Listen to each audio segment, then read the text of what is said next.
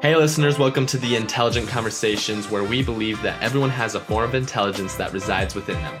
We invite guests from various backgrounds to share with you what makes them unique. Our hope is that you and I can learn and grow together. Without further ado, welcome to the show. Hey, everyone, welcome back to the Intelligent Conversations podcast. Today, I have the honor to speak with Asher Laub. Asher is a musician that plays the electric violin. He has done concerts at Carnegie Hall, Madison Square Garden, and the Lincoln Center. Asher also composes his own music, which is not an easy feat. That is really cool. So, Asher, thank you for coming on today. I appreciate you taking the time to come talk with me. Yeah, thanks for having me, Josh. Yeah, I'd love to have you. But this is a question I usually open up with. What got you started into music? What got you to pick up that electric violin and say, you know what, I'm going to start playing? Well, uh, I started with an acoustic classical violin. I'm classically trained, and that transitioned. I'm I'm going to say the electric violin came way later in my in my career. Um, actually, became in the beginning of my career when I was about 20. When I was in uh, 19, I'm going to say 19 eh, when I moved to New York for college, uh, and I hit the professional scene. I picked up the I brought in the electric violin as part of my repertoire. I found it was it caught on pretty quickly, but it's the acoustic classical background and and training that that is pretty much the precursor to the whole electric violin phenomenon, whatever you want to call it. That's cool. So, was there like a point? I, I guess the question I'm kind of getting at is, what got you interested in music? What was kind of that first thing where you're like, hey, I, I really enjoy this. I like getting like music. I like this type of yeah thing. So I because I started you know two and change. Uh, I I don't think I, I, was necessarily thinking or reasoning. Okay, uh, the violin is really something I should be working on at this point because 20 years down the road I might be able to make a career out of it. That wasn't the intention. uh, definitely didn't occur to me even when I was like 17, 18 in high school. Uh, it happened like the year before I got accepted to college in New York and and moved there and and and I auditioned. But uh, I, I, did look up to my brother when when I was two, three, um, who was uh, really a fantastic violinist, and and I say was because he doesn't really play much anymore. He kind of gave it up sadly, but he was one of the best violinists I. I mean, I knew, uh, and easily could have made it a career, but he, you know, he's also I don't want to talk too much about him, but he's you know wonderful guy who happens to be brilliant in other respects like engineering. So um, you know, music is is pretty much part and parcel to my my whole family experience. Everybody plays an instrument, and for me, I, I guess it was just a matter of looking up to to an older sibling, and my mother kind of wanting it to happen. So she put a violin in my hand. That's amazing. I, I love that. I I think uh, it's important. We all have those role models that we look up to when yeah when we're uh, like uh, especially this. Uh, I I have role models, people that you look up to. They're like, hey, you should you should try this, and you're like, and you respect them, one. So it's like, hey, I'm gonna go out and try it. Like you you think I'm good at this? Let's see what happens. Mm-hmm. So professional musician, that is that's not easy. I, I bet. How how does one become a professional musician? And even I mean, I'm looking here, perform at very prestigious locations. Um, well, with a lot of hard work, um, it's pretty much everybody would say, and uh, a little bit of luck, and um, I guess meeting the right people at the right time, and just kind of putting yourself out there, which is half the battle, because nobody wants to fail, right? But and, mm-hmm. and, and, it's it's not easy for me to say after I failed so many times that I'm sitting here before you. Uh, but but I'm a little less fearful of failing. So so I guess kind of circumventing that that fear uh, allowed me to open opportunities professionally and just sort of okay i don't care if i get rejected by this guy or this big person. Just just schmooze just get out there perform rock out on the violin do something different. And that that the, doing something different was probably what really pushed my career to the to, to the place it is today. Because you know people um, um, are bombarded by media and by social media and mm-hmm. there's always something unique uh, coming their way. So it's really just sort of like a battle for attention. And if you're doing something that they, they find to be meaningful and enjoyable, in this case, an instrument that I happen to play mm-hmm. well, and then kind of adding a twist to it, uh, I guess that's that's more or less how it all happened. That's my theory. what, what's no? That's an excellent theory. And what what's the twist to that you think kind of separates you from other musicians? Um, I'm gonna say a good portion of it is the improvisation, but like skilled improv. There, there's a lot of messy improvisers out there that a lot of people that play sort of like the gypsy classical improv style that clearly shows they're still stuck in classical land um, versus the the you know like the, the authentic jazz or even pop imp- improvisational style um, that shows that you're clearly rooted in classical, but you're not stuck in that genre. Like you're able mm-hmm. to kind of smoothly transition from one genre to the next. And I think that's just a matter of practice and being exposed to other musicians who know how to play a hell of a lot better than you. In this case, me. meaning, meaning I, I had the opportunity to play with people who were way, way better than me, and I just sort of like look up to them and I learn from them. I am constantly learning from them, and I've adapt, adapted and adopted their styles into my uh, my violin playing, and as a result, I've changed like the inflections and the, the the the, style, the pressure in which I play each note, that type of stuff. I just threw that's a lot awesome. at you, but no, no, that's a lot to take apart there, and yeah. so kind of a theme I'm picking up here is there, there's a lot of fear, right? That at the beginning, right, or putting yourself out there. I think a lot of people, especially, they they kind of struggle to put themselves out there, or they struggle to just overcome that fear. If you mm-hmm. had to give them suggestion on how to do that, what would be that suggestion to you'd make? I really actually have to think about this one because uh, I generally don't. Th- I guess I guess that's the problem is thinking too much, overthinking, just sort mm. of jumping off the cliff, you know, if you will. You know, like don't worry about the consequences. What's the worst mm-hmm. that can mm-hmm. happen? You know, somebody will exactly. sneer at you or or laugh at you. Like what's I guess that can be harmful uh, emotionally, but if you just sort of see things from a different perspective that okay, look, life's pretty damn short if you think mm-hmm. about it in the grand scheme of things. Uh, and that's the perspective I came to about 8 years ago, which I can tell you about a little later.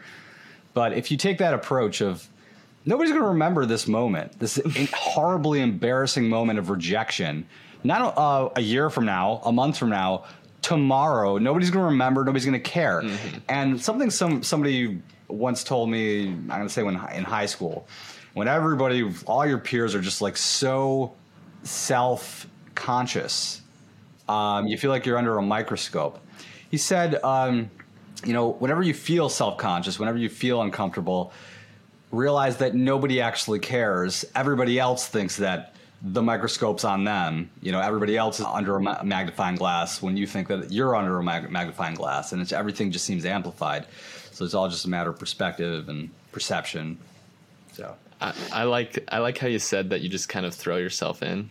I have this saying where it's just throw yourself in the deep end. Like you'll you'll figure out how to swim eventually, right? Or you drown, but hopefully you don't do that. and even if you do, in this case, in the, the case of entertainment, okay, fine. So like, I don't know, your pants fell down on stage in front of a thousand people. I mean, that's horrendously embarrassing, but how many people are going to remember that unless you're on national television, millions and millions of people see, even if that were the case, how many people are going to remember that moment a few months down the road. It'll be something people crack a joke about. And maybe if they see you and you're like a famous artist on stage, they'll be like, oh, I remember him. But if anything, that benefits you because it's like everybody's going to remember you. And, you know, that crazy exactly. story that his pants fell down on stage. Yeah. Usually it plays to your benefit too, right? Like you said, like if a thousand people, yeah, they'll remember you, right? And they'll be like, oh, that's the musician. He had this. And they almost think, and if you just kind of have that perspective to almost make fun of yourself and realize, hey, no one's perfect, right? Everyone's out there making mistakes. You'll realize that you almost it's almost like confidence. You'll you'll realize, oh, like everyone else messes up, I might as well just try and see what happens. And that's yeah, that's kind of what I was getting at. But I, I'm kind of interested to hear your story here. What?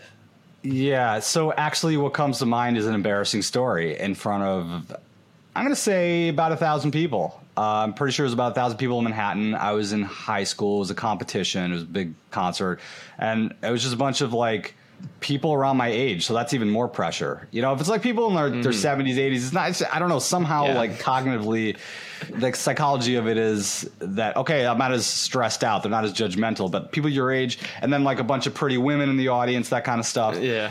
Um, this is before I was married, honey. If you're watching this show, uh, happily married with two kids, by the way. Um, That's awesome. I was like, I, I, I was about to go up. I I was on stage, and somebody um, was introducing me and my, my band. And uh, the guy just didn't look behind him. He stepped back on my fifteen hundred dollar bow. Might have been two thousand, but minimum fifteen hundred. It was it was like an heirloom type of bequeath to me situation. And I was first of all furious, but I was also freaking out because we were just about to play and my bow was broken. So I, I in my infinite level of, of awkwardness, I got up to the mic and I was like, "Hey, does everybody happen to have a violin bow in the audience? Because mine just broke."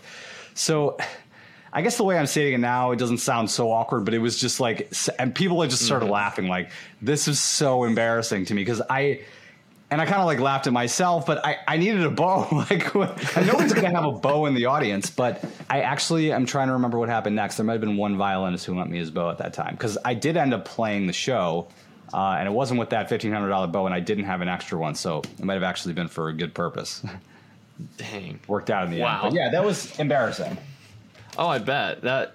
Yeah, to kind of just go around. It's good you've eventually found a bow, and I think that's also evidence. There is there's a lot of helpful people out there too. They'll realize, oh, he needs some help. Like I was embarrassed once. I I'm not gonna let him get as embarrassed and stuff. And that's the thing. People are compassionate. They're kind. They'll most most people are, and they'll they'll help you out and Yeah.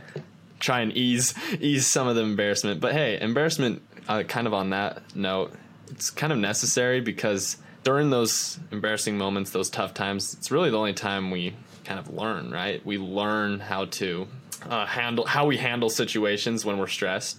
Yeah, we learn how we handle stress, and we learn how we react to other people. There's also this saying that I remember someone tell me it's do you do you respond or do you react? And most people react to the situation. They get mad, right? It's like, oh my gosh, this sucks, this sucks. Mm-hmm. But respond, right? Like first responders, they come to respond to the situation. Like, all right, this is what's placed in front of me. Like, yes, this happened, but let's mm-hmm. do something about it. Yeah. Yep.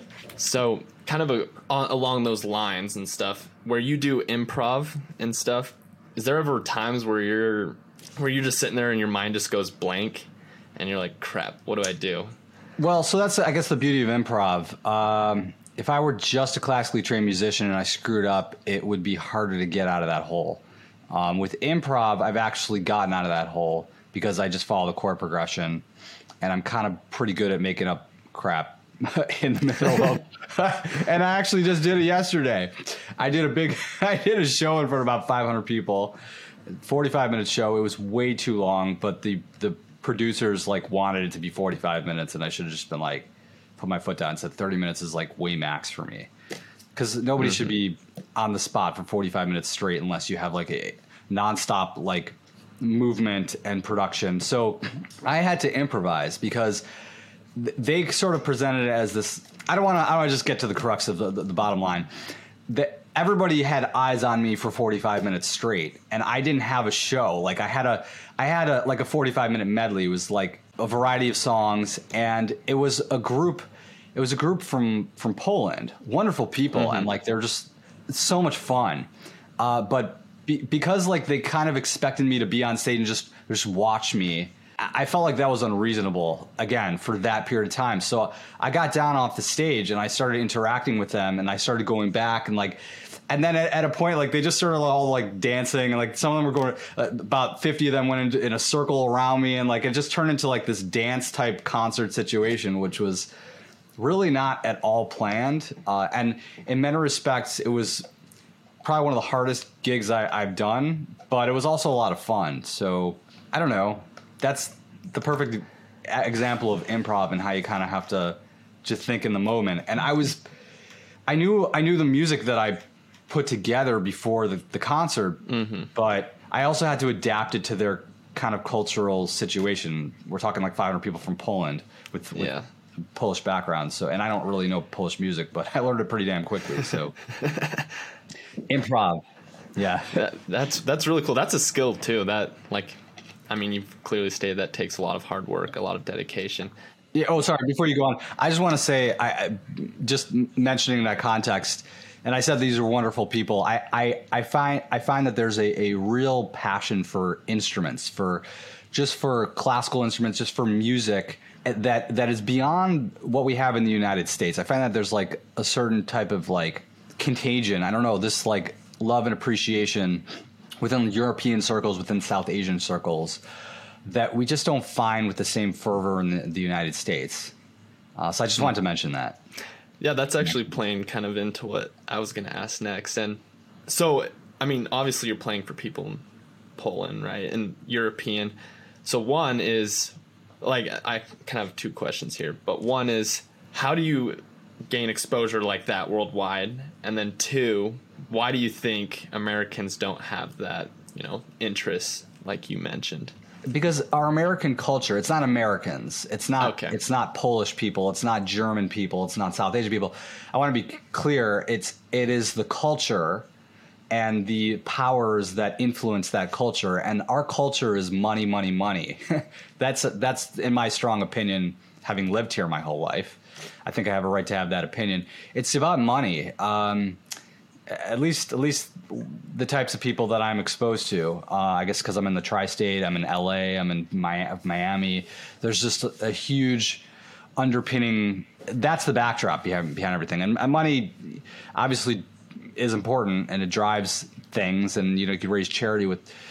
Uh, do have charitable organizations, that type of stuff with money, but and there's money in Poland too, and across Europe, but but I, I don't think there's as much of a fixation on that stuff, and I think there's a little more of like a passion and appreciation for, I guess, culture and background, and the violin's been around for centuries, and so have other instruments, but I guess there there's this um, what's the word Like nostalgia. creative space or oh, okay.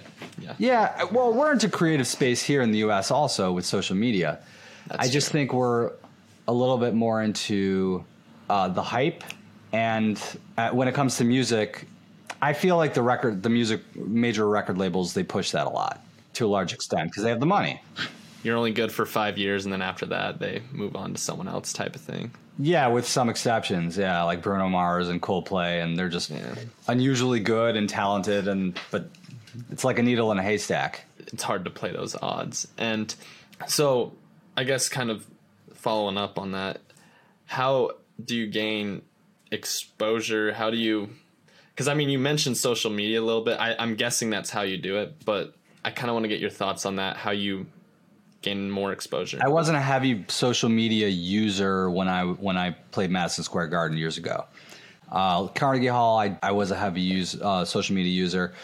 Um, I don't know how much social social media helps, and it also doesn't help. It's it can be a a blessing and a curse, and I'm fine. I've I have found that it's done both for many many people. Um, like once you're kind of hitched, you're kind of stuck. But I also know a lot of successful musicians who haven't touched social media, and I'm actually really genuinely interested in what they've done. And a number of them, like I don't know if you look at uh, not David Garrett, Vanessa Mae. She's not such a heavy social media user, but she's a mega star in Europe, and she's got some serious management behind her and some serious talent. Uh, these days, social media seems to dominate a lot of different things, uh, and it's a bit of a, you know, it's a bit bit of a complicated game to win it. A lot of people win it and then fail it, and and frankly, I wouldn't be. I, I'm not. I, I'm not interested in being one of those people who kind of rises uh, meteoric has a meteoric, meteoric rise and then and then crashes because that's how a lot of these people end up on drugs and are depressed and it's not fun. Uh, and and social media, unfortunately, and I'm gonna get punished for this. I don't care anymore. they they play off of those fears and off those desires, and it's it's kind of sick if you think about it. But it's really just corporate America. It's corporate greed. It's just. Um, They're business.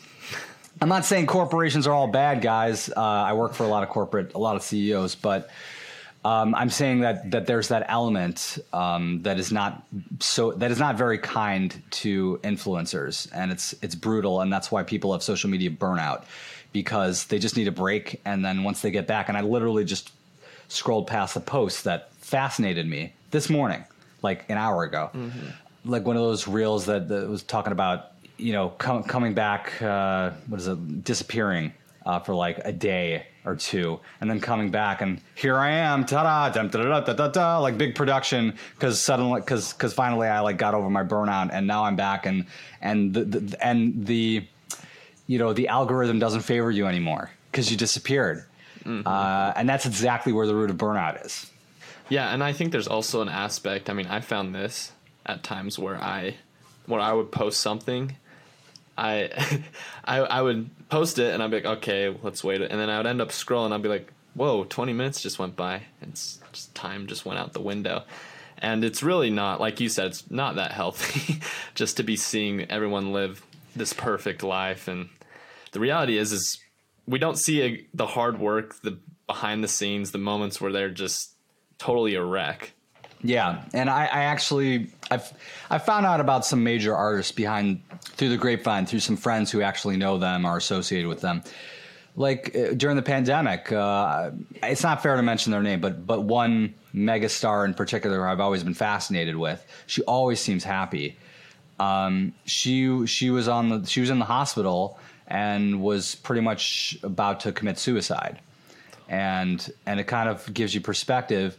And actually, somebody I'm going to mention in that context somebody who actually did su- commit suicide, who everybody knows about, so I can mention it's the the DJ on Ellen. I think I don't know if that was a story you encountered.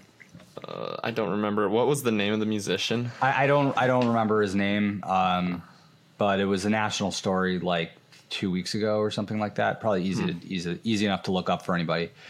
But uh, you know, a wonderful person who everybody loved, and his girlfriend, longtime girlfriend, I think, or fiance, j- just didn't even see it coming. Uh, so he might have lost lost money, and maybe he saw that sort of as tanking his career. I don't know, but it's just very sad, st- you know, state of affairs. So how does one keep kind of that balance? Would you suggest?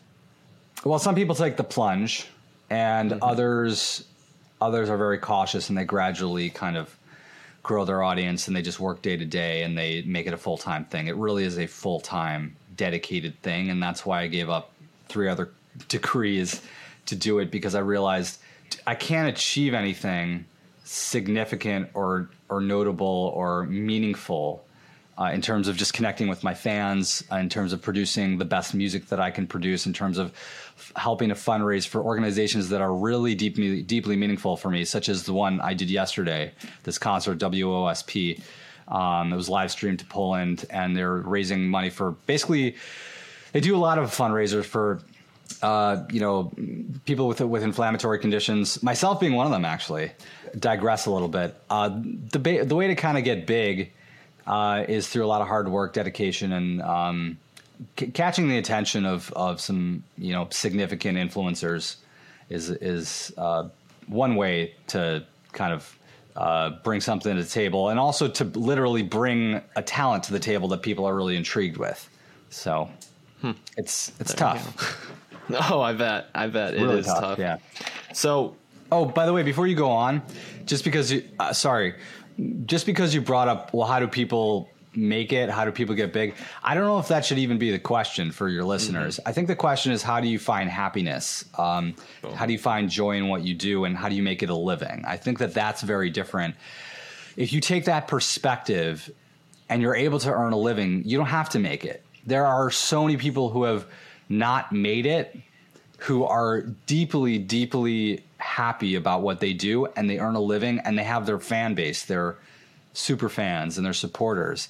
And that's so much cooler than making it because you look at guys like Michael Jackson. The guy was miserable. He was miserable. He, he tells people on interviews, I hated touring. He didn't enjoy it. And it's everybody's dream to be on a stage in front of ten, uh, in front of like millions of people on li- you know live streaming on TV and then in front of 100,000 people at a live concert. He hated it. So guys, rethink your perspective. Yeah. what what is it? It's a quote by like Jim Carrey, I believe, where he says everyone wants to be famous until they are, Yeah.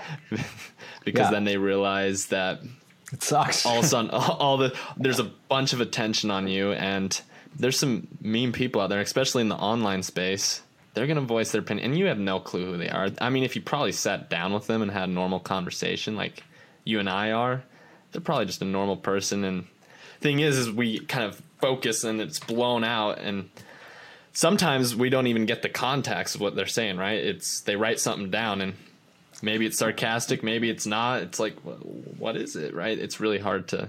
I've gotten haters all the uh, so frequently, and and on Facebook, uh, I actually started to just filter out the haters. So I'm like, I don't need you. Like, I'm, I just start blocking them. so now, literally everybody who comments and views is genuinely a fan and genuinely loves what I do, whether it's picking my nose or playing a concerto.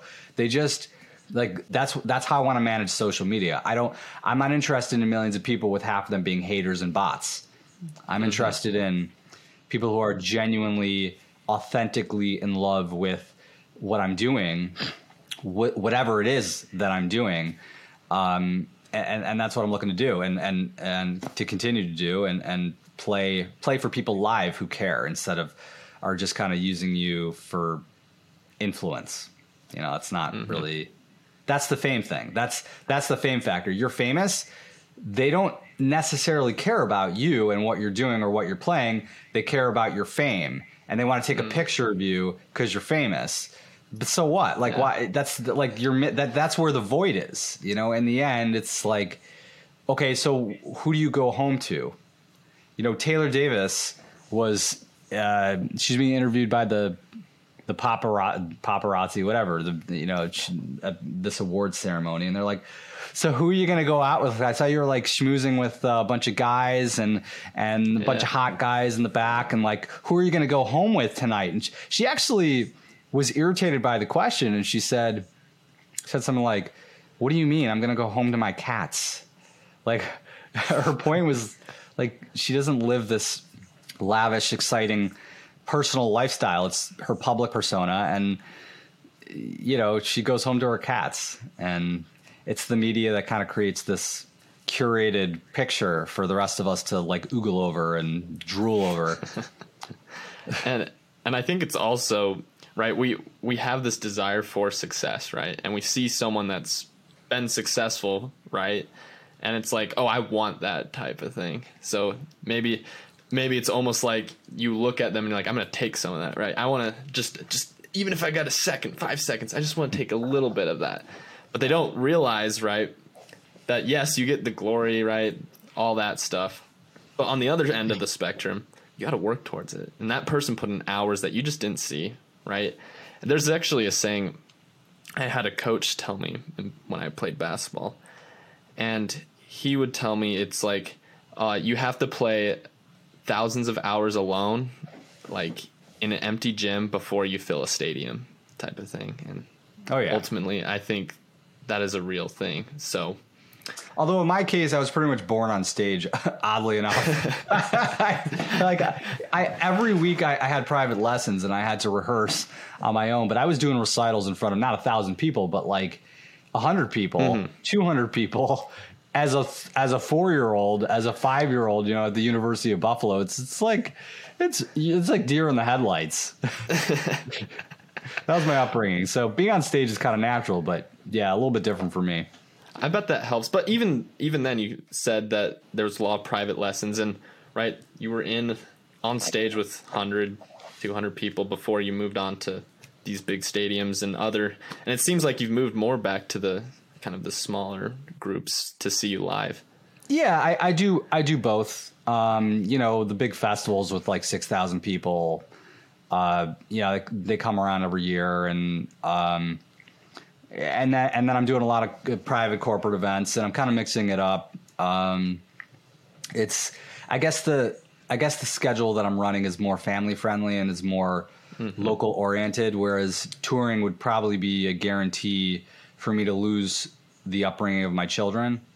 And you know, I've got a three year old and eleven year old, and I have, uh, and I'm, I think that, you know, the the trick to being successful in your career is being successful in your career while maintaining your personal life without dis, mm-hmm. creating dysfunction, and that's like the 360 view that a lot of people miss. I agree. I agree. I think a lot of people they don't live a balanced life, and that's kind of what I'm going to use as the intelligent question of the day, and that's what aspects would you say make up a balanced lifestyle, and how would you suggest someone goes out and makes that actually happen, an actual reality? I, th- well, I think that could change. That that could vary from person to person, but the, the litmus test is looking at yourself in the mirror and and being honest with yourself without any other outside judgment. Am I happy? You know, am I? Do I have joy in my life? Do I enjoy what I'm doing? And, and do I have a personal life that I actually find to be meaningful? Um, if if the only joy in my life is, I guess in my case, being on stage in front of a thousand people, where people are going to forget about me like the next week because I'm really just this phenomenon, um, and I have nobody to come home to except my cats. you know, maybe uh, there's something missing in the 360 holistic part of my life. If I feel joy, you know, if I feel genuine joy going home to my cats, and that's all I need, then that's then I've fulfilled, you know, and, and I and I'm succeeding career wise, and that's all I need. Mm-hmm. If I feel like uh, you know I need a family and I need somebody who wants me to come home, then that part of that that needs that void needs to be filled, and then I also you know need to see success in my career. So I think again, it varies from person to person. Not everybody needs a family. Not everybody wants a family. Not everybody needs uh, uh, to be on a mega stage. Not everybody needs to be on national television on you know PBS. You know, I success is is really defined by the beholder, I guess, if you will. That that's the intelligent answer of the day, and I I agree wholehearted, wholeheartedly. I think that, and that's a question I think that I asked a lot of you know my buddies, myself even. It's how do you define success, right? And at the end of the day, you said it perfectly. You def- you define it, right? You define what success looks like to you, and if it's if it's on a stage, uh, performing for people, then go out and do that, right? That's your dream. You go and make that happen, make it a reality. Can I just insert something? Yeah, go ahead. Go? In that context, I just want to state to to your listeners that and my listeners that it's important to realize that that the pressure to to succeed and to get big are all those numbers that are on social media. It's like, oh, he's got a million followers, he's got 100,000 followers, 20 20,000 likes. But like it's just it's so it's almost childish childish, but it's it's a necessary prerequisite for the companies these companies to succeed and and therefore we need it and it's representative of our success, but but then you can you know there are people that are also they're making millions that they don't have those numbers on social media. Mm-hmm. and you got to realize it's not the vanity metrics. Um, it's for some but not for all. Um, and there's a lot of successful people out there earning and they have the prestige and the respect that maybe other people are looking for and they think oh it's just the numbers. The numbers aren't going to get you there um, mm-hmm. It's what's going on behind the scenes that the numbers sort of refl- reflect because the algorithms have an API, for instance, just referring to the algorithms here, mm-hmm. uh, that collects that data and kind of likes people to give people outside who don't really know what's going on credit f- for their success. Oh, it's the social media, it's Instagram, it's the reel that made them famous, kind of thing. I agree. Thank you for adding that too. I think that's something a lot of people can benefit from.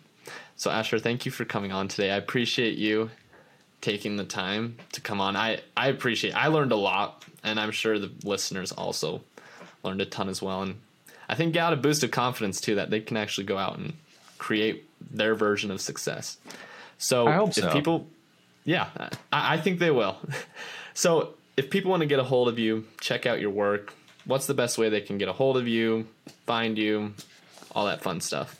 Yeah. So uh, for starters, guys, you know, if you want to say hello, don't be shy. Um, I, you know, as long as it doesn't look like a spammy DM, uh, I'll res- I, I, respond. Uh, some people try to. whatever. Uh, is is a great way, way to kind of like find out what I'm doing, and that directs you to Instagram, Facebook, TikTok, um, all my original music is on um, Spotify, Deezer, iTunes, Amazon. Blah, blah, blah, blah. I go down a list. It's like a hundred different platforms. But um, it, yeah, just I, I love when people kind of stream my music uh, and then they share it and then they they share with me that they actually enjoy it. That really means the world to me. So again, don't be shy. Let me know. You know, just leave a comment and and I'll respond. And uh, yeah, that's the best way to find me. Asher Laub, L A U B, and I uh, I look forward to connecting with you guys out there. Well, thank you for coming on. I appreciate you taking the Thanks time for having me. this. Appreciate you too. All right, everyone, as you can tell, that is Asher Laub. He's a very intelligent person, has great things to say. I challenge you guys, if you heard anything you like today, to reach out to Asher, take his message. I'm sure he would love to hear from you guys. Stay tuned till next week. We have a great guest lined up for you guys. See you guys next week, and let's get after it. Hey everyone, if you liked this episode and would like to hear more, be sure to hit that subscribe or follow button. We release a new episode every Wednesday for you guys to listen to. Thank you guys so much for the support that you give. We could not have done this without you guys. If you would like to be a potential guest on the show, check out intelligentconvos.com and fill out the form there. Thank you guys again, and let's get after it.